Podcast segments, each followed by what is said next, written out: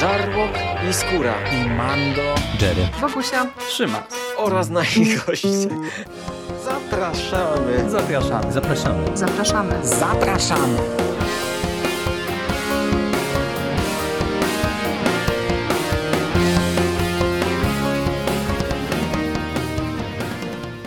Cześć, z tej strony Michał Rakowicz, czyli Jerry i zapraszam na kolejny odcinek konglomeratu podcastowego. Drugi odcinek z tego naszego mini cyklu poświęconego dokumentom, które można było zobaczyć i być może jeszcze nadal można zobaczyć, dlatego że festiwal jest kontynuowany w sieci na 17 edycji Millennium Dogs Against Gravity. O samym festiwalu Bogusia już Wam opowiedziała w poprzednim odcinku. Mm, powiedziała również to nieco o swoim wyborze. Mm, ja e, troszeczkę inaczej podszedłem do tematu. Mm, wybrałem sobie tylko dwa filmy, e, czy w zasadzie trzy filmy, ale to, to za chwilkę. I moim kluczem e, były dokumenty filmowe. E, pierwszy z omówionych przeze mnie tytułów e, to jest Na wiarę, egzorcysta Williama Friedkina, czy raczej Na wiarę, egzorcysta oczami Williama Friedkina, ale w Polsce ten film był pokazywany jako Na wiarę po prostu, Leap of Faith.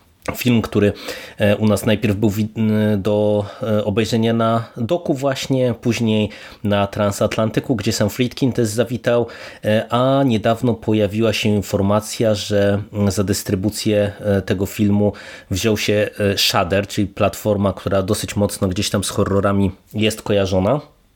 Niestety w Polsce nieobecna, no ale być może gdzieś tam ten film mimo wszystko będzie do obejrzenia w Polsce. Drugi z tytułów, e, który obejrzałem to You Don't Know Me, e, czyli Tajemnice Showgirls. E, film dokumentalny poświęcony niesławnemu filmowi Paula Verhovena e, i byłem bardzo ciekaw tego tytułu, dlatego że on się spotkał z bardzo ciepłym e, przyjęciem i sporo o nim słyszałem dobrego. I mówię, że obejrzałem trzy filmy, e, ponieważ jeszcze wspólnie z żoną obejrzeliśmy dokument poświęcony, można powiedzieć, body pozytywizmowi, nie wiem czy jest takie słowo, no takim osobom głównie chyba ze Skandynawii, e, które mają e, nadwagę i próbują z tą nadwagą jakąś tam funkcjonować, czy, czy walczyć z określonymi stereotypami, ale o tym filmie ja nie będę wam nic mówił. To był całkiem spoko dokument, jeżeli byście chcieli na niego spojrzeć, to jego tytuł to był Fat Front. Całkiem spoko dokument, ale raz, że on mnie nie rzucił na kolana, dwa, że mam wrażenie, że on jest mm, z jednej strony nakręcony w takim dosyć przezroczystym stylu, czyli tylko ilustruje e, nam tak naprawdę określone zjawisko, kompletnie go nie oceniając. Z drugiej strony jego wymowa jest dla mnie trochę dyskusyjna, a nie chciałbym w to wchodzić, dlatego poświęcę ten odcinek właśnie tym dwóm filmowym dokumentom, będzie przynajmniej spójnie. No i zacznę od Na wiarę. Jest to dokument Aleksandra O. Filipa mm, i to jest pan, którego jak się okazuje ja już znałem ponieważ e, przy researchu do tego podcastu e, okazało się, że to on jest reżyserem e, filmu, który ja dawno temu chwaliłem jeszcze w czasach blogowych, The People vs. George Lucas, skandalista George Lucas z 2010 roku. I to jest w ogóle pan, który ma dosyć ciekawą listę dokumentów na swoim koncie, bo jak ja spojrzałem, to on jeszcze ma dokument o zombie, ma dokument o psychozie, czy o scenie pod prysznicem z psychozy, E, ma też dokument, który został bardzo dobrze przyjęty, e, czyli wspomnienia e, o obcym. No muszę ponadrabiać te jego filmy, bo mm, od razu wchodząc w swoją opinię na początek, na wiarę to jest naprawdę kawał fenomenalnego dokumentu. Ja o tym pisałem już co nieco na fanpage'u, być może o tym słyszeliście w momencie, kiedy ten film jeszcze był dostępny. No i zdecydowanie, jeżeli jesteście fanami kina, jeżeli jesteście zainteresowani filmem, zainteresowani horrorem, to powinniście na ten film się zdecydować. To jest zupełnie inne dzieło od e, The People vs. George Lucas. E, tamten film to była taka mozaika, takie spojrzenie na osobę George'a Lucasa właśnie też z perspektywy fanów, z perspektywy różnych osób. Na wiarę to jest dokument, który trochę się ogląda jak komentarz reżyserski do filmu, dlatego że to jest tak naprawdę spotkanie face to face właśnie reżysera, scenarzysty w jednej osobie z Williamem Friedkinem. I co ciekawe jest to spotkanie, które w zasadzie jest monologiem Friedkina. E, tutaj Aleksander e, no, jest totalnie wycofany. On tam zadaje dosłownie ze dwa, trzy pytania, prosząc o jakiś tam komentarz czy dopowiedzenie, wyjaśnienie pewnej kwestii. A tak naprawdę to jest e, no, popis, absolutny popis Williama Friedkina, e, który na mnie sprawia e, wrażenie po tym dokumencie no, absolutnie fenomenalnego gościa. To jest ciekawy dokument z kilku względów. Po pierwsze, ja jak już zrozumiałem, że to będzie tylko i wyłącznie ten monolog Friedkina, to zacząłem mieć początkowo y, obawy, czy to jest do udźwignięcia, no bo wiecie, jednak taka, mówiąc kolokwialnie, gadająca głowa przez y, prawie dwie godziny, bo ten dokument jest dosyć długi, on ma godzinę 44 minuty, no to może być nużące. E, po drugie, no stwierdziłem, że e, to, to jest w sumie nietypowe podejście do egzorcysty, dlatego że ja sięgając po ten tytuł zakładałem, że jedną z takich wiodących rzeczy, która mi się no, też po prostu bardzo mocno kojarzy z dokumentami filmowymi, będzie mm, kwestia techniczna, czy szeroko pojęta kwestia techniczna związana głównie z efektami specjalnymi, no tym bardziej, że wiecie, no mamy do czynienia z Egzorcystą, czyli jednym z najbardziej ikonicznych horrorów w historii kina horrorów, które, e, które ma naprawdę bardzo dobre efekty specjalne. E, no i myślałem, że to będzie jeden z takich wiodących wątków.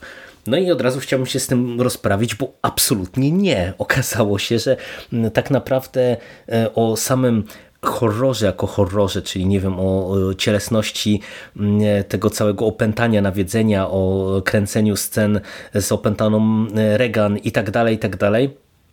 Tutaj nie ma praktycznie ani słowa.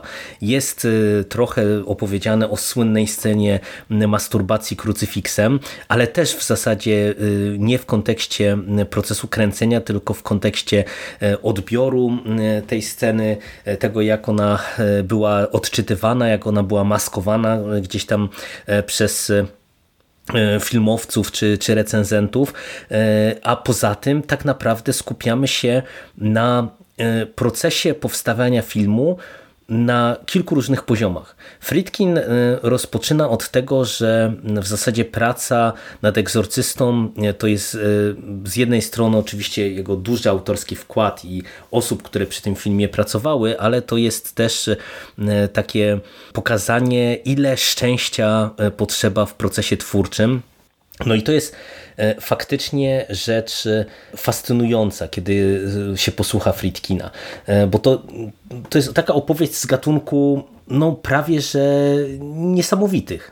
Począwszy od opowieści o całym procesie podejścia do filmu, dlatego że no to była ekranizacja, w którą był bardzo mocno zaangażowany mm, autor książki, czyli William Peter Blatty, który odpowiadał za scenariusz i który z tego co Friedkin e, wspomina bardzo mocno był zaangażowany także e, na planie, a z tego, co na przykład Friedkin mówi, no to mm, ten scenariusz Blatiego nie był specjalnie udany. Tak naprawdę to wiele rzeczy trzeba było tam przemodelować, przepisać, dostosować do wyborów ekranowych. On e, sporo miejsca poświęca e, swoim takim zakulisowym gierkom i problemom z Blatim, który e, na przykład jak się okazało chciał grać jedną z głównych ról e, w tym filmie, także po tej stronie aktorskiej, nie tylko po stronie scenariusza i począwszy właśnie od tej, te, tego procesu powstawania scenariusza poprzez wybory aktorskie, absolutnie fascynująca historia castingu na ojca Damiana Karasa.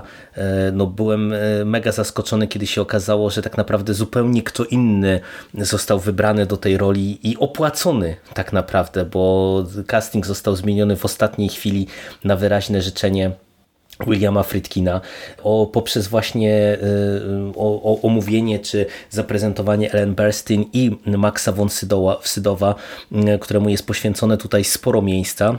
I y, tak naprawdę ja aż nie wiem, jak ten dokument ugryźć, tyle on wątków porusza, bo właśnie Friedkin mm, skupia się na różnego rodzaju motywach. On e, mówi o swoich metodach pracy z aktorami, często ze współczesnej perspektywy mocno kontrowersyjnymi, ponieważ e, on z jednej strony potwierdza pewne historie, które e, krążyły wokół egzorcysty jako takie, wiecie, urban legend, jak na przykład to, że w jednej ze scen, w której Jason Miller który gra Damiana Karasa, no, spotkał się z wystrzałem z jakiejś tam strzelby nad głową, żeby e, przerażenie e, zostało osiągnięte na jego twarzy. Okazuje się, że Friedkin faktycznie potwierdza, że, że to, to miało miejsce i tego rodzaju zabiegów reżyserskich mocno wybijających ze strefy komfortu aktora i takich mówię, no naprawdę nieprzystających do współczesnych realiów, o czym zresztą Friedkin sam wprost mówi, jest więcej, ale on nie skupia się tylko właśnie właśnie o, mm, na, na tym motywie pracy z aktorami. On też mówi, ile ci aktorzy dawali od siebie, bo okazało, okazuje się, że tak naprawdę cała główna obsada bardzo dużo właśnie zaserwowała czy oddała e, temu filmowi. On e, rozkminia poszczególne sceny często, jak nie wiem, jest scena spotkania e, Chris, czyli matki Regan z detektywem.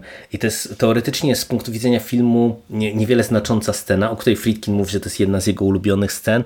I na jej przykładzie on rozmontowuje, nie wiem, metodę aktorską i pewne swoje pomysły od strony reżyserii, od strony scenariusza Blatiego, od strony podejścia aktorskiego Koba i Bersting, którzy tę scenę grali, jak, jak to wszystko działa.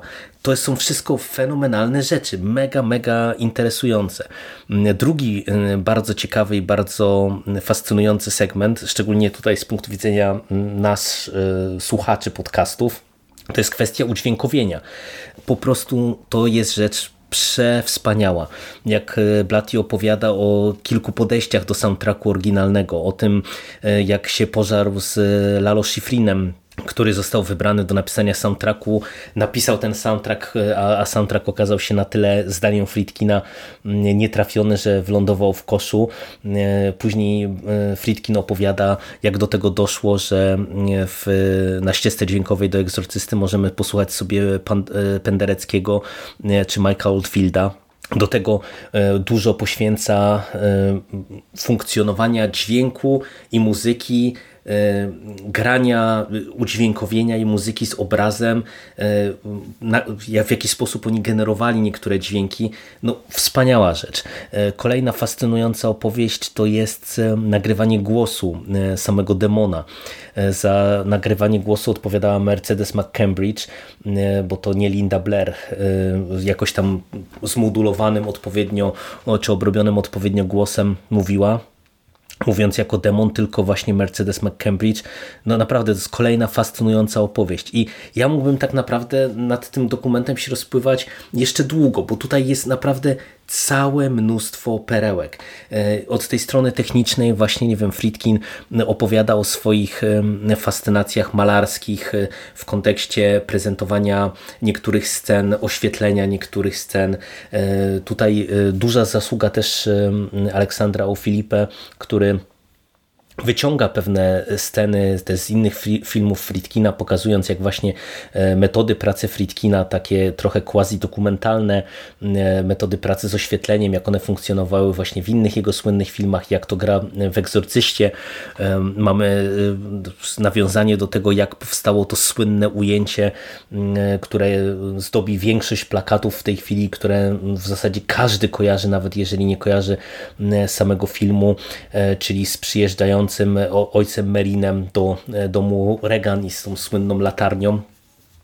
No naprawdę mnóstwo, mnóstwo e, niesamowitych opowieści, bo powinniście po prostu obejrzeć ten film. To jest kapitalny film, nawet jeżeli ktoś nie jest fanem e, filmów dokumentalnych, ale ten naprawdę robi niesamowitą robotę, bo tutaj e, jest dużo fascynujących opowieści, a co więcej ja wspomniałem, że Friedkin e, trochę podchodzi do egzorcysty, czy procesu kręcenia egzorcysty od różnych stron. I na przykład ten tytuł, Na wiarę, to jest też ciekawa rzecz, bo Friedkin opowiada trochę o egzorcyście w kontekście swojej wiary bądź niewiary. Tutaj nie będę Wam sygnalizował, po której stronie e, opowiada się e, sam e, reżyser, mm, ale także na przykład kwestii, nie wiem, wiary obsady, wiary w Boga, wiary w zjawiska nadprzyrodzone i tak dalej, i tak dalej. To jest też bardzo ciekawe, bo mm, wiecie, przy horrorach często mamy do czynienia z różnego rodzaju miejskimi legendami, które wokół tych filmów są tworzone, jakoby, nie wiem, przy ich kręceniu dochodziło do jakichś strasznych rzeczy i takie wejrzenie w ten proces twórczy, ale właśnie też pod tym kątem, kiedy e, możemy spojrzeć na, na reżysera, na scenarzystę, który opowiada, jak nie wiem, jak on, jak aktorzy, jak właśnie scenarzyści reagowali na opowieść, która no, jednak jest bardzo mocno mm, opierająca się gdzieś tam na wierzeniach chrześcijańskich, to jest też naprawdę e, mega wartość dodana tej produkcji. No, dla mnie film kompletny, świetna rzecz, e, nie tylko dla fanów kina, nie tylko dla fanów horroru. Bardzo, bardzo polecam. Jeżeli chodzi o drugi dokument, e, czyli Tajemnice Showgirls You Don't Know Me, to jest film z 2019 roku. E, tutaj za reżyserię odpowiada Jeffrey McHale i to jest dokument e, w zupełnie innym stylu. I to jest też dokument, który mnie zaskoczył. Z jednej strony ja wam powiem, że nie do końca wiedziałem czego się spodziewać, bo miałem w głowie obraz taki, że to będzie film o takim swoistym odkupieniu showgirls, o, o fenomenie showgirls i takiej drogi od e, filmu absolutnie wzgardzonego, wyśmianego, skompromitowanego do e, filmu, który e, stał się w pewien sposób filmem kultowym. No ale ten obraz nie dawał mi pojęcia, z jakiego rodzaju filmem dokumentalnym będziemy mieli do czynienia. I tak naprawdę ten film jest zaskakujący, czy był dla mnie zaskakujący na kilku poziomach. Zacznę od mm, kwestii formalnej, bo to jest coś, co z jednej strony jest wartością dodaną i momentami robi fajny klimat, z drugiej strony mam wrażenie, że trochę powodował chaos, y, mm, przynajmniej po mojej stronie jako odbiorcy. Mm, tak jak y, na wiarę to był dokument y, skupiony na opowieści Friedkina, przerywany tylko właśnie jakimiś tam fragmentami filmu jednego czy drugiego, tudzież jakimiś tam zdjęciami, ilustracją muzyczną czy czymkolwiek innym. You Don't Know Me to jest trochę odnosząc się do Showgirls tak przeładowany film jak Tarewia. Tutaj non-stop na ekranie nam coś miga e, i twórcy mm, wyszli z założenia, że opowiedzą o e, filmie Showgirls trochę w kontekście innej twórczości e, Paula Verhovena, co oczywiście jest interesującym zabiegiem, ale opowiedzą także przez właśnie warstwę formalną, czyli jego filmami. I mamy tutaj dwie warstwy. Z jednej strony w niektórych momentach osoby, które opowiadają o tym filmie, bo tutaj oprócz samego głównego twórcy czy, czy reżysera, e, bo on chyba nawet w zasadzie się nie wypowiada o samym filmie, e, ale mamy tutaj trochę gadających głów, ale gadających z offu, osób związanych w ten czy w inny sposób z Showgirls, to o, o tym, do tego przejdę za chwilę. I one cały czas opowiadają, my przeskakujemy dosłownie nieraz po kilku zdaniach od osoby do osoby i to już generuje jakiś pewien chaos. A do tego właśnie wizualnie mamy z jednej strony y, nawiązania i sceny z przeróżnych filmów y, Friedkina.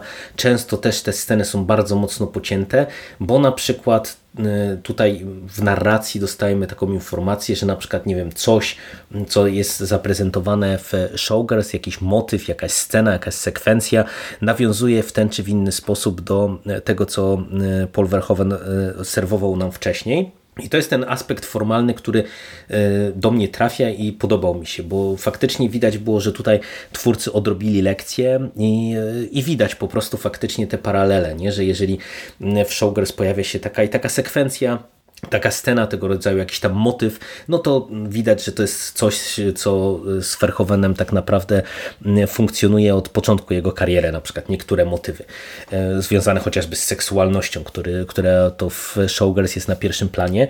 Z drugiej strony i to jest coś, co już mi się dużo mniej podobało, mamy zabiegi takie, że mamy cały czas w zasadzie te, te, te migawki z różnych filmów Verhoevena, tylko na przykład e, nieraz w ramach takiego wbudowania w jakąś tam scenę z jego filmu mamy coś na przykład na monitorze. Nie wiem, mamy scenę z pamięci absolutnej z monitorami i coś na monitorku, tam na przykład obok Schwarzeneggera przywija się jakieś hasło związane z Showgirls, jakaś sekwencja z Showgirls, taki wiesz, wiecie, film w filmie. No i to jest no mówię, zabieg formalny dosyć ciekawy. Ja się z czymś takim chyba nie spotkałem przy filmach dokumentalnych, mm, ale to trochę nie działa, bo mówię, o ile e, te, te, ta pierwsza warstwa formalna, to ona jest spójna z narracją i, i to jest ok, o tyle to nazbyt często wybija, tym bardziej, że naprawdę mm, e, te, ten montaż jest e, dosyć mocno pocięty y, momentami i mamy po prostu naprawdę mm, taki szum informacyjny. Przeskakiwanie pomiędzy tymi gadającymi głowami, do tego jeszcze to poszatkowanie tych obrazów, tych filmów, tych mikroscenek, gdzie y, tak naprawdę czasem to te mikroscenki y, używane właśnie w tym drugim kontekście, czyli właśnie jako tylko taka nakładka pod jakąś tam scenę z Showgirls, y, to są takie sceny, gdzie ja nie do końca rozumiem po co, po co to jest, czy to właśnie jest nawiązanie do czegoś, co jest w Showgirls, czy nie, no to już tak dobrze nie działa. No i tak jak wspomniałem, mamy tutaj e, kilka osób związanych z Showgirls, tutaj takie wiodące postaci, które się wypowiadają. E, to jest e, człowiek, który od 1999 roku mm, funkcjonuje jako osoba prezentująca y, takie prelekcje przy okazji pokazów Showgirls, y, jakiś dziennikarz, który poświęcił książkę y, Showgirls jako fenomenowi, próbując odkupić czy oddać cześć temu filmowi jako, jako takiemu dziełu niezrozumianemu. Do tego mamy sporo materiałów archiwalnych, y, jeżeli chodzi o wypowiedzi aktorów, y, y, samych twórców, głównie tutaj Verhovena, także no, scenarzysty filmu, czyli Joe Estergasa, czyli to jest ten duet, który dał nam wcześniej Nagi Instynkt i ten film jest nierówny. E, jest nierówny na kilku poziomach e, i ma kilka problemów moim zdaniem. Jednym z problemów jest to, że mm, on faktycznie mm, mówi o Showgirls jako o filmie kultowym, e, tylko ja trochę nie wiem, jaka tu jest skala tak naprawdę tego kultu. Bo z jednej strony no, mamy postaci, które mm, żyją z Showgirls, mówiąc kolokwialnie. E, jak chociażby właśnie ten pan, który od 99 roku jeździ z pokazami tego filmu po, po Stanach Zjednoczonych i, i o nim opowiada, czy jak e, ktoś, kto właśnie napisał o Showgirls książkę, czy na przykład jak drag queen Peaches Christ, która e, wystawia Showgirls na scenie Tutaj zresztą mamy co najmniej chyba dwie wersje, właśnie jedną taką drag queenową e, wersję Showgirls, drugą e, wersję musicalową Showgirls, e, która też jest prezentowana gdzieś tam w ramach jakichś przedstawień teatralnych. Tylko mimo wszystko to dla mnie sprawia wrażenie takiej niszy w niszy, takiej, takiej wiecie, takiej mm, z jednej strony być może bliższej prawdzie definicji filmu kultowego, czyli takiego filmu, który gdzieś tam funkcjonuje jako ważny, ale w jakiejś tam niszy. I to jest w porządku, tylko mm, no, ja mówię, ja trochę tego nie czuję, jaka tak naprawdę, jaki jest naprawdę status tego filmu, bo mm, twórcy z jednej strony pokazują nam bardzo dużo materiału z tego filmu, bardzo dużo mówią o tym, jak on został odebrany w tym 95 roku, e, czyli w momencie premiery, z drugiej strony właśnie pokazują, jak budował się ten, nazwijmy to umownie, fandom e, Showgirls, jak wiele osób go zaczęło doceniać. Przy czym mm, to jest taki obraz troszeczkę jakby niespójny o tyle, że ja mam wrażenie, że mm, to, że ten film stał się w pewien sposób doceniony, dla wielu osób ważny, e, to, to nie wynika z tego, że to jest dobry film, ale znowu to być może jak właśnie w, przy wielu filmach kultowych. One nie muszą być dobre, one muszą być poważane w określonych kręgach. Natomiast to by było w porządku, gdyby właśnie nie to, że mam wrażenie, że twórcy czasem się za mocno zapędzają, że z jednej strony nam serwują e, opowieści o Showgirls i pokazują film, który no jest złym filmem, jest nieudanym filmem, a próbują e, jakby dorobić do niego właśnie taką łatkę, że to jest film bardzo dobry, a niezrozumiały. E, ale e, wspomniałem o tym, że mamy też sporo tych materiałów archiwalnych i to też jest problem, e, dlatego że w tym dokumencie pierwszym, o którym przed chwilą mówiłem, mamy cały czas Friedkina na pierwszym planie, który opowiada anegdotki. No i oczywiście możemy brać poprawkę, że, że być może on coś tam nieraz dopowiada sobie na plus na przykład, a komuś tam innemu na minus, ale tutaj w zasadzie nie ma żadnego komentarza osób związanych z tym filmem tu i teraz, po tych 25 latach od premiery, a ja bym chciał taki komentarz usłyszeć. Tym bardziej, że mm, jest w zasadzie no, prawie że wprost zasugerowane, że e, Verhoeven się bardzo mocno obraził na mm, przyjęcie swojego filmu. To samo scenarzysta. I oni e, no, gdzieś tam właśnie no, tak, tak no i w, skró w skrócie, no, obrazili się, pokłócili się między sobą, obrazili się, trochę e, e, olali też, mówiąc brzydko, e, aktorki, przede wszystkim Elizabeth Berkeley, której się bardzo mocno dostało po Showgirls, a która mm, z tego, co daje się gdzieś tam wyczytać między wierszami, tak naprawdę no, została wpuszczona właśnie przez Verhovena trochę w maliny. I wiecie, jak się patrzy na Showgirls, nie wiem ile z was, drodzy słuchacze i słuchaczki, osób widziało ten film. Ja go widziałem dawno temu, zapamiętałem go jako takie soft porno, żeby nie powiedzieć zwykłe porno z y, fabułą y, jakąś tam i y, nie oglądałem tego filmu od lat, natomiast tutaj go mogłem zobaczyć w bardzo wielu sekwencjach. No i, i myślę, że to, to mój obraz tego filmu właśnie jako takiego soft porno jest jak najbardziej zasadny. Pomimo tego, że na przykład pada w którymś momencie w filmu takie stwierdzenie, e, gdzieś tam za kulisami oczywiście znowu, ze strony Kyla McLachana, że tak naprawdę oni wszyscy kręcili dramat. I wiecie, i to jest dla mnie coś takiego, co jest bardzo dyskusyjne w tym dokumencie, bo z jednej strony mamy nakreślony obraz taki, że mówię, że Verhoeven z Erzacem się obrazili na odbiór tego filmu, bo uznali, czy, że, że kręcą jakby właśnie poważny dramat erotyczny, coś co wstrząśnie widzami na poziomie nagiego instynktu.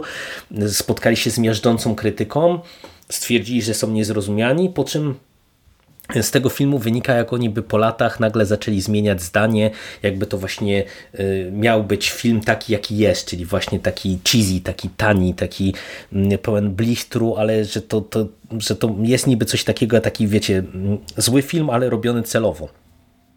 No mi się wydaje, że tak nie było i trochę właśnie brakuje mi takiej refleksji e, Verhovena w tym filmie chociażby, e, który by powiedział, no jak to było, no minęło 25 lat, e, on z, a jakby tak artystycznie został odkupiony, bo przecież jego filmy po powrocie jego do Europy spotkały się z bardzo ciepłym przyjęciem, z tego co pamiętam nawet chyba całkiem niedawno znowu był nominowany do Oscarów, więc e, gdzieś tam się artystycznie, myślę, e, odbił.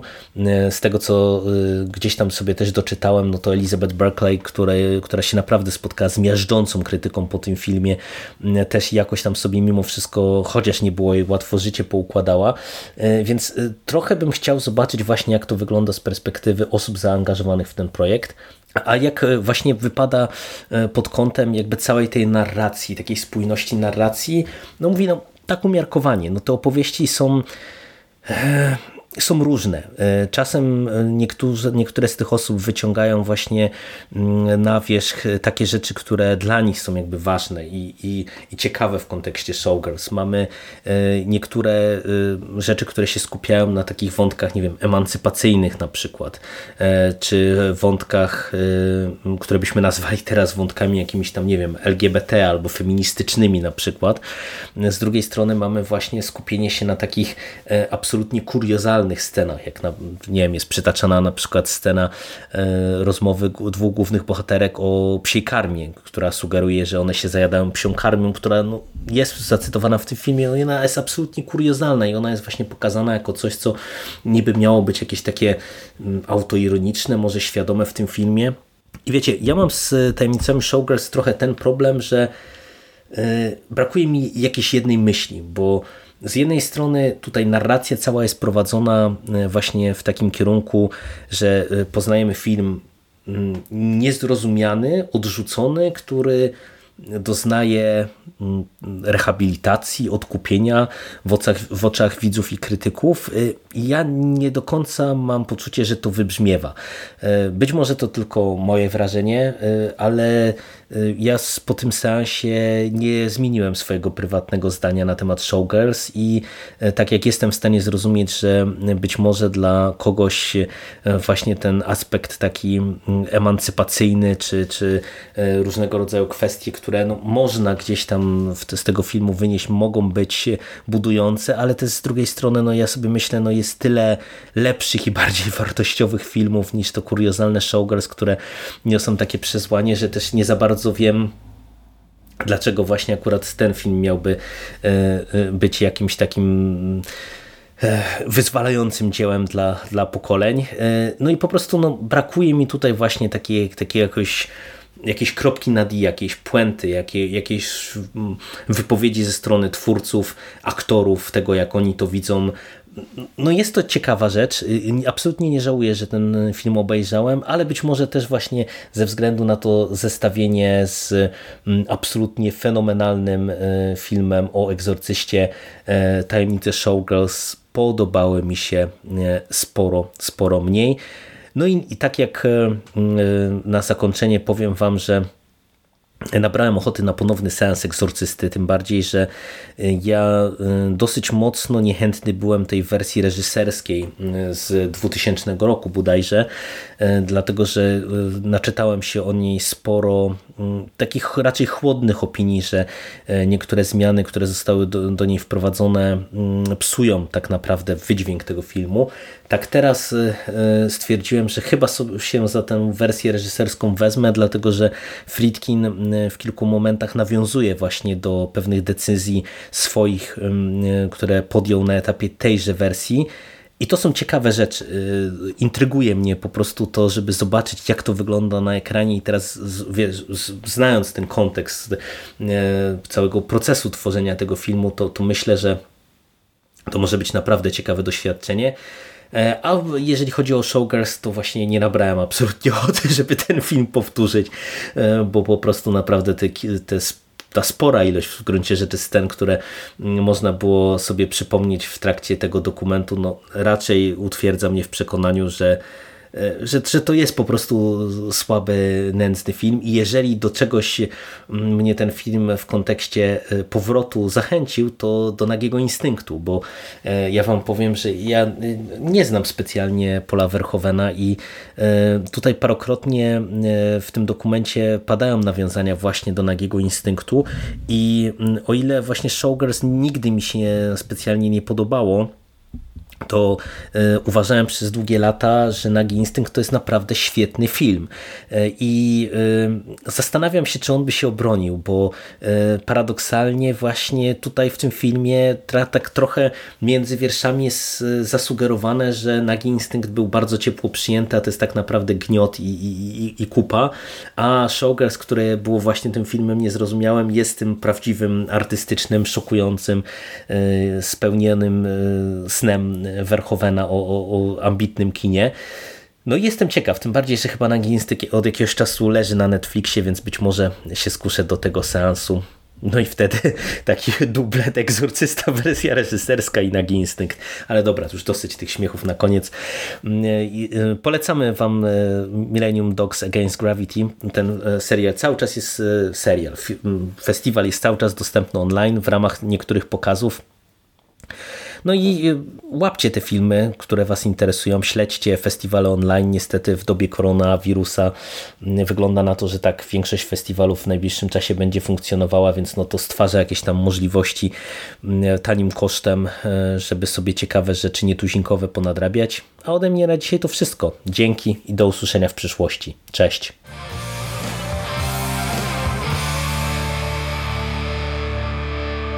Finished? Fuck are we gonna do now? What are we gonna do? It's over. Nothing is over! Nothing! You just don't turn it off!